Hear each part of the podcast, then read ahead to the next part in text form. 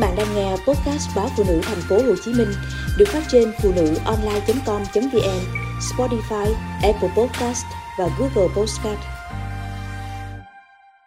Lạm dụng quá nhiều dầu xả cũng gây ra nhiều hư tổn cho tóc, khiến tóc khô, dễ gãy rụng hoặc nhờn rít. Dầu xả tóc có tác dụng cung cấp độ ẩm cho tóc, tạo nên một lớp màng bảo vệ tóc tránh khỏi tác hại của môi trường bên ngoài.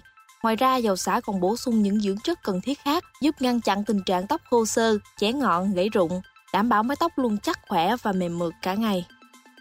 Đây là một sản phẩm mà nhiều chuyên gia về tóc khuyên dùng. Tuy nhiên, nếu dùng quá nhiều thì cũng gây hại cho tóc.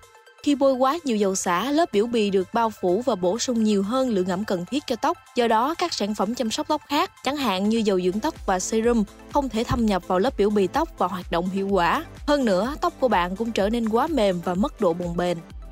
Mỗi lần sử dụng dầu xả tóc, hãy nên cân nhắc sử dụng một lượng vừa phải, tránh tình trạng tóc bết dính và dầu xả chứa rất nhiều dưỡng chất, thậm chí là có chứa dầu. Chưa hết, khi sử dụng dầu xả sát chân tóc và da đầu dễ khiến tóc bị bồi thực dinh dưỡng và trở nên dễ rụng hơn, khiến cho da đầu và tóc dễ bị bết dính, nhanh bẩn. Do vậy, khi sử dụng dầu xả, hãy làm ướt và loãng dầu xả, sau đó thoa nhẹ lên đuôi tóc và thân tóc. Thêm vào đó, bạn chỉ nên massage dầu xả lên tóc trong khoảng từ 2 đến 3 phút. Sau đó xả sạch với nước để đảm bảo lấy hết toàn bộ dư lượng sản phẩm ra khỏi tóc. Nếu công đoạn làm sạch sau khi sử dụng dầu xả không đạt hiệu quả, chắc chắn tóc sẽ bị bết dính, thậm chí có thể gây ngứa và sinh ra gầu. Cách dùng dầu xả quen thuộc là gội đầu xong mới xả tóc, tóc có khuynh hướng mềm hơn nhưng có thể làm rụng một lượng tóc khá nhiều. Hãy thử cách ngược lại, bôi dầu xả trước dầu gội, da đầu lẫn mái tóc được dưỡng với lượng vừa phải giúp tóc vẫn sạch và thêm chắc khỏe. Phương pháp này phù hợp với mái tóc mỏng và mềm, giúp tóc có độ bồng tự nhiên.